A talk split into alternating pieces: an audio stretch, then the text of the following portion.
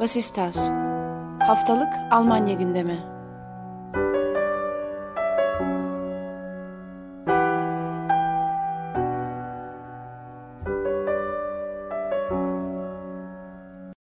Herkese merhaba. Vasistas'ın 15. bölümüne hoş geldiniz. Ben Akın Art, Ali Sözen ve Ayşegül Ilgın'la birlikte bu hafta da sizler için Almanya'nın gündemini değerlendireceğiz.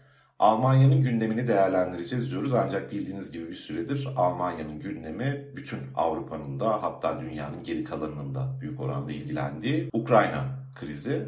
Bunun Alman dış politikası üzerindeki yansımalarına gireceğiz çünkü başka bir gündemi kaldırmayacak kadar baskın bir gündem haline geldi Ukrayna meselesi ve böyle sürmeye devam ediyor. Fakat esas gündemimize geçmeden önce her zaman olduğu gibi önce haber bültenimiz.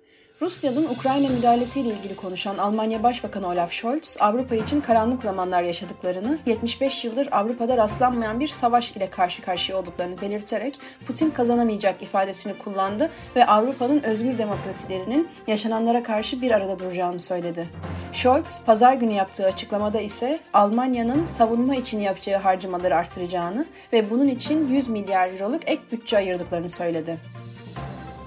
Alman hükümet sözcüsü cumartesi akşam yaptığı açıklamada Ukrayna'ya 1000 tank savar ve 500 Stinger tipi hava savunma füzesi gönderileceğini, silahların sevkiyatının mümkün olduğunca hızlı bir şekilde yapılacağını söyledi. Almanya'nın Ukrayna'ya silah göndermeme yönündeki kararı Batı medyası tarafından sert bir şekilde eleştiriliyordu. Almanya'nın birçok kentinde Ukrayna ile dayanışma eylemleri düzenlendi pek çok kamu binasına Ukrayna bayrağının rengi olan mavi ve sarı yansıtıldı. Pazar günü Berlin'de yapılan gösteriye 100 bin civarında kişinin katıldığı tahmin edilirken bu protesto gösterisi pandemiden beri gerçekleşen en büyük gösteri olarak kayıtlara geçti. Alman hükümet Kuzey Akım 2 doğalgaz boru hattının ruhsatlandırma sürecini durdurduklarını açıkladı. Hattın bu şartlar altında faaliyete geçmesinin mümkün olmadığı belirtildi. Almanya Dışişleri Bakanı Annalena Baerbock ve Maliye Bakanı Christian Lindner, cumartesi günü yaptıkları, açık, yaptıkları açıklamada bazı Rus bankalarının SWIFT sisteminden çıkarılması için çalışmalara başladıklarını duyurdu. Almanya Başbakanı Olaf Scholz, Perşembe günü yaptığı açıklamada Rusya'nın SWIFT ödeme sisteminden çıkarılmasına karşı olduğunu, bu yaptırımın daha ileri evreler için kullanılabileceğini söylemişti. Almanya eski başbakanı Gerhard Schröder, Ukrayna'da yaşananların Avrupa'nın Rusya ile tüm bağlarını kopartmasına yol açmaması gerektiğini söyledi. Schröder, Putin ile yakın ilişkisi sebebiyle bir süredir Alman siyasetinin en çok tartışılan figürlerinden biri. Tüm Avrupa'yı etkileyen Yelenya ve Zeynep kasırgalarının ekonomik bilançosu ortaya çıktı. Kasırgaların maddi olarak yarattığı zarar 1 milyar 400 milyon euro. Bakanlar Kurulu askeri ücretin saatlik 9.82 Euro'dan 12 Euro'ya çıkarılmasını onayladı. Bu talep hükümetin büyük ortağı Sosyal Demokrat Parti'nin seçim vaatlerinin başında geliyordu.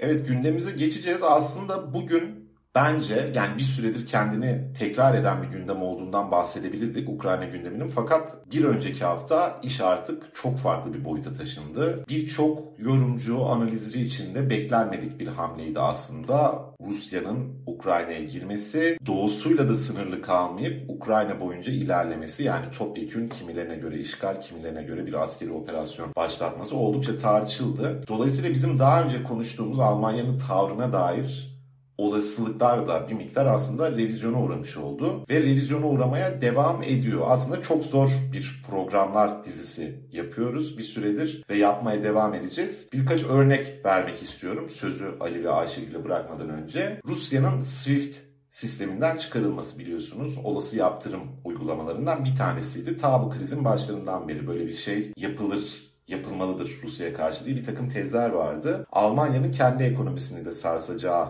için böyle bir gündeme sıcak bakmadığını biliyorduk.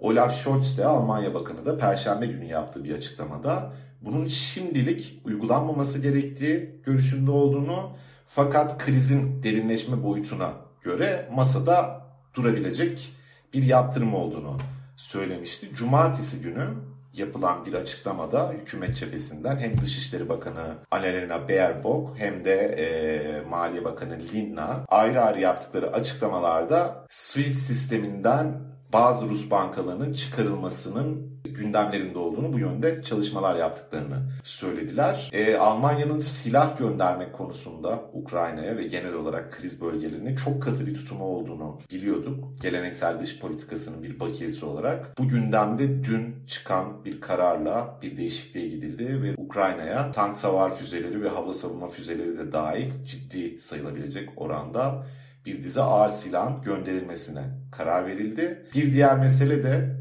Almanya'nın savunma bütçesini arttırması ve buna 100 milyar euroluk bir ek bütçe e, ayrılacağını açıklaması oldu Başbakan Olaf Scholz'un. Ben tüm bunların Almanya'nın dış politika paradigmasında bir değişim sayılabilecek boyutta, büyüklükte, nitelikte şeyler olduğu kanaatindeyim kendi adıma. Sen ne düşünüyorsun Ali diye bu konuda sana bir pas atmış olayım. Sen de bir istersen hem gündemi özetle bu konuda hem de üzerinden hep beraber tartışalım.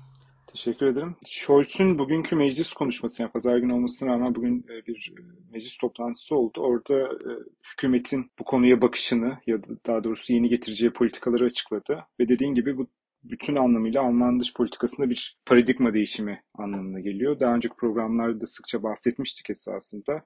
Almanya'nın Rusya ile diğer Avrupa ülkelerinden ya da diğer NATO ülkelerinden, Batı bloğundan daha farklı türde bir ilişkisi var. Hem tarihi gereği hem de coğrafyası gereği jeopolitik konumu gereği farklı türden bir ilişkilenme kuruyordu ve bulunduğu pozisyon sürekli olarak Batı tarafından da eleştiriliyordu e, Rusya'ya zaman zaman yakın durması sebebiyle. Geçtiğimiz haftalarda Rusya'nın Ukrayna savaşı başladıktan sonra tabii bu pozisyonu hükümetin yeniden e, değerlendirmesi gerekti ve beklemediğimiz anlamda bugün Scholz bir meclis konuşması yaptı. Beklemediğimiz anlamda sert bir paradigma değişimine işaret etti. Daha ben beklemiyordum en azından bu kadar hızlı olmasını. E, nihayetinde çünkü Sosyal Demokrat Parti de yine tarihi gereği Rusya'ya, e, Rusya'nın politikalarına zaman zaman yakın durabilen, yani direkt olarak Batı bloğunun sözcülüğünü çoğunlukla yapmamaya çalışan bir partiydi. E, dolayısıyla Rusya ile ilişki Sosyal Demokrat Parti'nin de Rusya bakış açısının biraz daha kırıldığını görüyoruz meclis konuşmasından. Ama nihayetinde bu e, konuşma hükümet adına yapıldı ve hükümetin politikalarını değiştireceğini açıkladı Scholz burada. Şöyle e, keskin e, tanımlar kullanıyor esasında Scholz. Geçtiğimiz hafta yaşanan gelişmelerin ya da Rusya'nın başlattığı işgalin tarihin dönüm noktası yani yeni bir çağın başlangıcı olduğunu vurguluyor birden fazla. Bundan sonra hiçbir şeyin eskisi gibi olmayacağından bahsediyor. Bunlar tabii çok keskin ve biraz da tüyler ürpertici e, söylemler. Nihayetinde bir savaş dönemine doğru gidişatı işaret edebilecek söylemler diyelim. E, ve özellikle şunu vurguluyor. Bu savaş Rus halkının değil, Putin'in savaşı olduğunu söylüyor ve bunu konuşmasında defalarca vurguladı Scholz. Ve beş adımda, e, beş somut adımda e, bu konuda e, yeni e, politikalar geliştirdiklerini açıkladı. Bu beş adımı aktarayım dilersiniz. Birincisi Ukrayna'nın direkt olarak desteklenmesi. Bu tabii şimdiye kadar Almanya'nın kriz bölgelerine özellikle iki egemen devletin gerilimde olduğu bölgeleri silah yardımı yapmama konusunda bir kararı bir düşüncesi vardı, bir politikası vardı. Bunun değiştiğini ve artık Ukrayna'ya silah yardımı, doğrudan silah yardımı yapılacağından bahsetti e, Scholz. E, bunlar senin de bahsettiğin gibi ilk adım olarak silah yardımı, doğrudan Ukrayna'nın desteklenmesi ve silah yardımı yapılması. Tabii buna belki zaman zaman maddi yardımlar da dahil olabilir. E, ilk açıkladığı dediğim gibi Scholz'un adım buydu. İkincisi Rusya'ya karşı yapılacak yaptırımlar.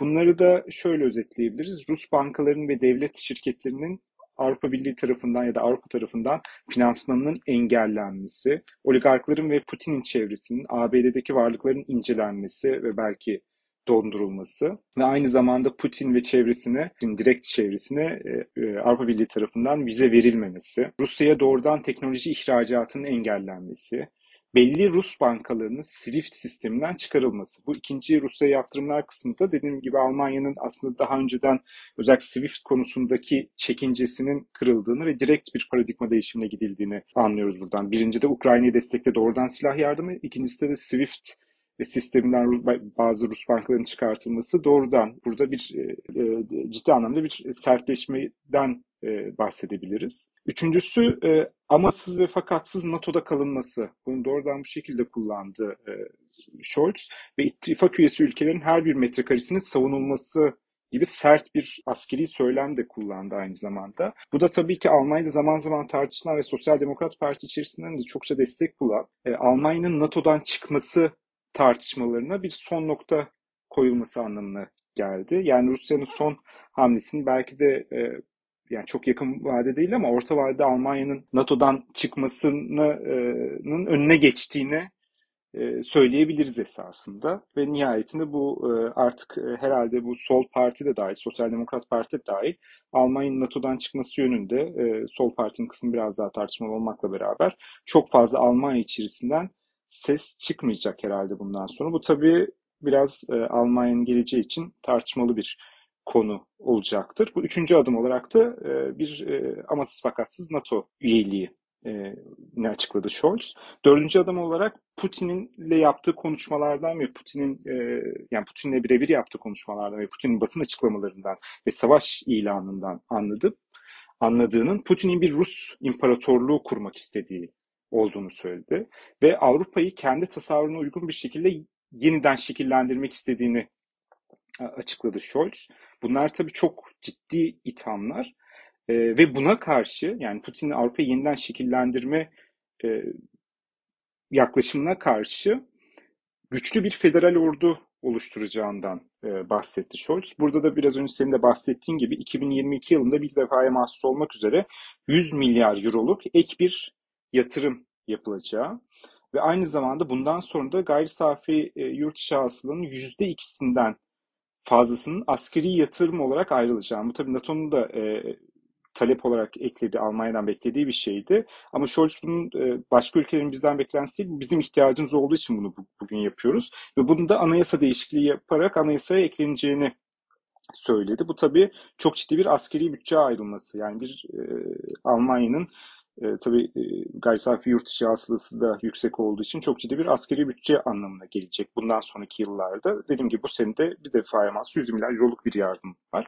Ve bundan sonra da özellikle Fransa ile savaş uçakları gibi kritik askeri sanayi konusunda e, ortak çalışarak bunların Avrupa'ya taşınması, bunların imalatının Avrupa'da bundan sonra yapılması sağlanacak. Bunlar tabii Eurofighter jetleri e, söz konusu bunlarda. Aynı zamanda Eurodrone anlaşmalısının bu hafta imzalanmasının mutluluk verici olduğunu söyledi. İşte İsrail'den e, silahlı dronları, bu Heron dronlarının ithal edileceğini açıkladı vesaire. Bunlar böyle biraz daha askeri e, yatırımların artırılacağı ve somut olarak atılacak adımlardan bahsetti. Burada ciddi anlamda bir e, nasıl diyelim savaş e, hazırlığı görüyoruz gibi e, yorumlanabilir bu. Tabii bu şekilde yani bir savunma yatırımı e, olarak da düşünülebilir. Beşinci adım olarak Rusya'ya karşı ham madde ve enerji bağımlılığının ortadan kaldırılacağı açıklandı. Bu da tabii yenilenebilir enerji inşa, inşasının hızlandırılacağından bahsetti. Bunun yanında da e, ivedilikle Brunsbüttel ve Wilhelmshaven'a iki yeni sıvılaştırılmış doğal gaz terminali kurulacağından bahsetti ve e, farklı ülkelerden bundan sonra gaz e, ithalatı yapılacağından bahsetti. Aynı zamanda bu süreçte de savaş dolayısıyla e, artacak enerji fiyatlarına karşı da vatandaşa bir takım yardım paketleri açıkladı. Yani böyle bir beş adım e, da e, Almanya'nın yeni politikasını, e, Rusya e, saldırısından sonraki geliştirdiği yeni politikayı bu şekilde anlattı Scholz ve dediğim gibi bu tarihi bir konuşmaydı esasında. Almanya'daki tüm e, aslında politik partilerinde hem de uluslararası e, politika, Almanya dış politikasında ciddi anlamda kökten bir paradigma değişimine gittiğini gösteren bir e, açıklamaydı. Bundan sonra gerçekten Scholz'un da dediği gibi herhalde Almanya'da da hiçbir şey e, eskisi gibi olmayacak diyerek ben sözü tekrar size bırakayım. Okay. Senin eklemek istediğin bir şeyler var mı Ayşegül?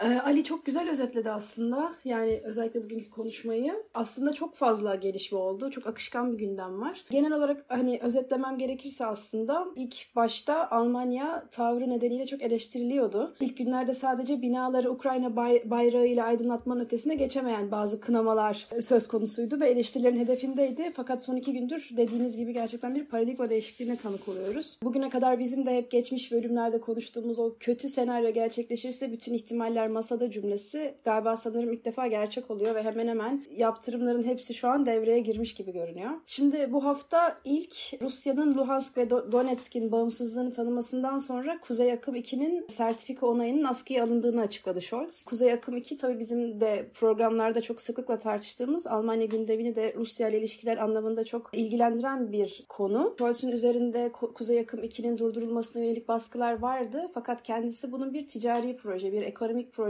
olduğunu söylüyordu. Bunu siyaset dışı bir yere konumlandırıyordu fakat bir anda sertifikanın askıya alındığı söylendi. Yani bunun geçici bir durdurma olduğuna dair de yorumlar var. Ancak Rusya'dan olası bir tazminat talebinin önüne geçmek için tamamen durdurmak yerine sanki böyle bir yolla sürecin askıya alındığı yorumları da yapılıyor. Bunun dışında en önemli konuların başında bu silah yardımı meselesi. Evet bugüne kadar sıcak çatışma bölgelerine silah göndermeme prensibi vardı Almanya'nın fakat bundan Ukrayna için vazgeçti. Cumartesi akşam saatlerinde Ukrayna'ya e, 1000 tank savar ve 500 füze göndermeye karar verdiğini açıkladı. Hatta burada ilginç bir konu var. Kaç hafta önce silah yardım dışında konumlandırarak göndermeye karar verdiği o 5000 miğferin de Ukrayna'ya iletildiğinin bildirildiği günün ertesinde geldi bu karar. Yani evet e, gerekçe olarak bu kararın bu paradigmanın değiştirilmesine gerekçe olarak savaş sonrası Avrupa'da ya da dünyada inşa edilen o güvenlik e, yapısının Rusya tarafından e, tehdit edildiği gösteriliyor. Ve Ukrayna'nın kendisini savunmasının hakkı olduğunu, bu hakkı kullanabilmek için de e, her türlü desteğin Ukrayna'ya sağlanması gerektiği söyleniyor. Ya aslında burada çok önemli bir mesele bence Yeşillerin ortağı olduğu bir hükümetin böyle bir karar vermiş olması. Bugünkü meclis konuşmasında Baerbock'ta Dışişleri Bakanı Annalena Baerbock da konuşma yaptı ve bu kararı tamamen desteklediklerini söyledi. Yeşiller eş başkanı Ricardo Lang'ın da bu konuda açıklaması var. Kendisi silah yardımı elbette bu karar desteklediğini söyledi. Ancak bu partim için çok kolay bir durum değil de dedi. Ancak dediğim gibi yani bütün bu paradigma değişikliğini aynı anda e, dünyanın değişmesiyle ya da yaşananın hem Avrupa tarihi açısından hem dünyanın savaş tarihi açısından bir dönüm noktası olduğunu söylüyorlar ve burada konumlandırıyorlar. Yani eski kararlar eski dünya düzenine aitti. Şu an yeni bir düzen var ve yeni kararlar almak durumundayız gibi gerekçelendiriyorlar. Onun dışında bir diğer önemli konu sizin de bahsettiğiniz gibi e, SWIFT meselesi. Rusya'ya para naklini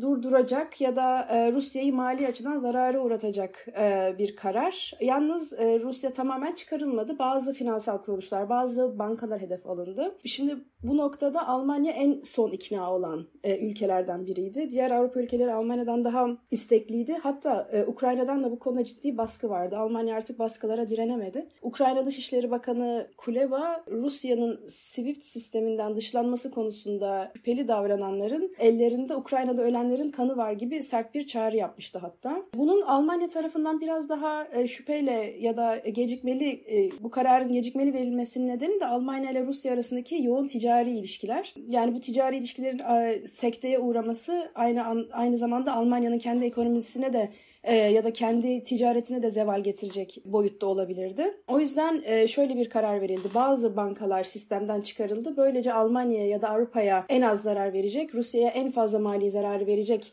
e, kurumların seçildiği söyleniyor. Mesela bu gaz e, alışverişini yöneten Gazprom şirketinin bankası Gazprom Bank'ın mesela bu sistem ya da bu yaptırımın e, hedefi olmadığı söyleniyor. Çünkü bu gaz alışverişinin ödemeleri de bu sistem aracılığıyla yapılıyor. Bu aslında büyük bir adım. Yani Rusya'nın küresel piyasalara erişimini büyük ölçüde kısıtlayan bir adım. E, bunun dışında Almanya'dan yaptırımlar dahilinde bugün gelen bir karar da var. Rus uçaklarının hava sahasını kapattı. Almanya Ulaştırma Bakanlığı tarafından e, bir açıklama yapıldı ve pazar gününden itibaren 3 ay süreyle geçerli olacağı belirtildi bunun. Daha önce diğer e, bazı Avrupa ülkeleri, Doğu Avrupa ülkeleri de e, Rusya'yı hava hava sahasını kapattığını duyurmuştu. Bunun dışında senin de Ali bahsettiğin gibi bugün açıklanan güvenlik yani Almanya'nın yeni güvenlik politikasını işaret eden gelişmeler önemli. 2022 yılı bütçesinden ayrılan e, miktar ya da her yıl %2'sinin gayri safi yurt içi hasılanın %2'sinin ayrılacak olması. Ya özellikle İkinci Dünya Savaşı'ndan sonra küçülen ordu, azalan savunma harcamaları ya da geçtiğimiz yıllarda 2011 yılında yanlış hatırlamıyorsam zorunlu askerliğin kaldırılması gibi e, uygulamalar bazı partiler, bazı cenahlar tarafından Almanya'da e, NATO'ya bağımlılık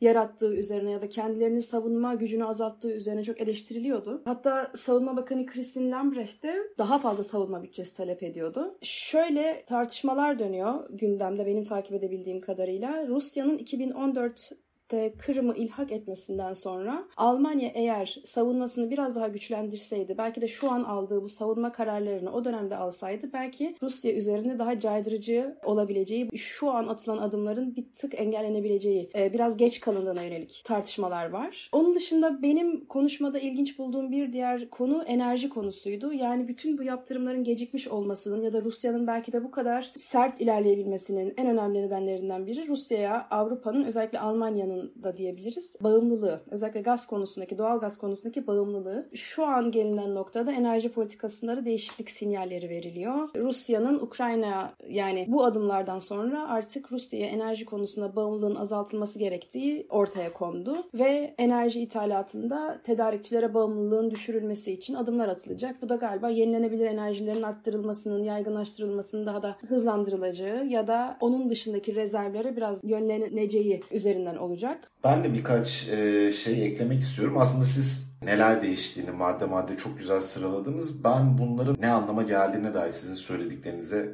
kendi bakış açımdan birkaç ek yapmaya çalışacağım. Şimdi birkaç tane kritik nokta var burada. Bunlardan bir tanesi dediğimiz gibi bir paradigma değişikliğine gidilmesi. Bu paradigma değişikliği Ukrayna krizindeki paradigmanın değişmesi değil. Belki son 20 yılın, 30 yılın neyse Alman dış politikasına dair bir paradigma değişik gidildiğini görüyoruz. Şimdi bir önceki, bir önceki değil birkaç önceki programımızda Deutsche Welle yaptırımını tartışırken Rusya'nın şöyle bir şey söylemiştik. Rusya bir yandan geri adım atmayacak kadar kararlı olduğunu göstermek zorunda hissediyor kendini. Her atılan adıma bir karşı adım atmak zorunda. Burada yalnız kaldığı, yalnız kaldığı bir senaryoda e, caydırıcı gözükebilmek için diyorduk. Fakat bununla birlikte zaten üstünde Batı tarafından çok ciddi bir baskı olmasına rağmen daha dengeli durmaya çalışan Almanya'yı o cepheye sert bir şekilde itmeyecek aşırı hamlelerden de kaçınması lazım diyorduk ve Deutsche Welle kararının bu anlamda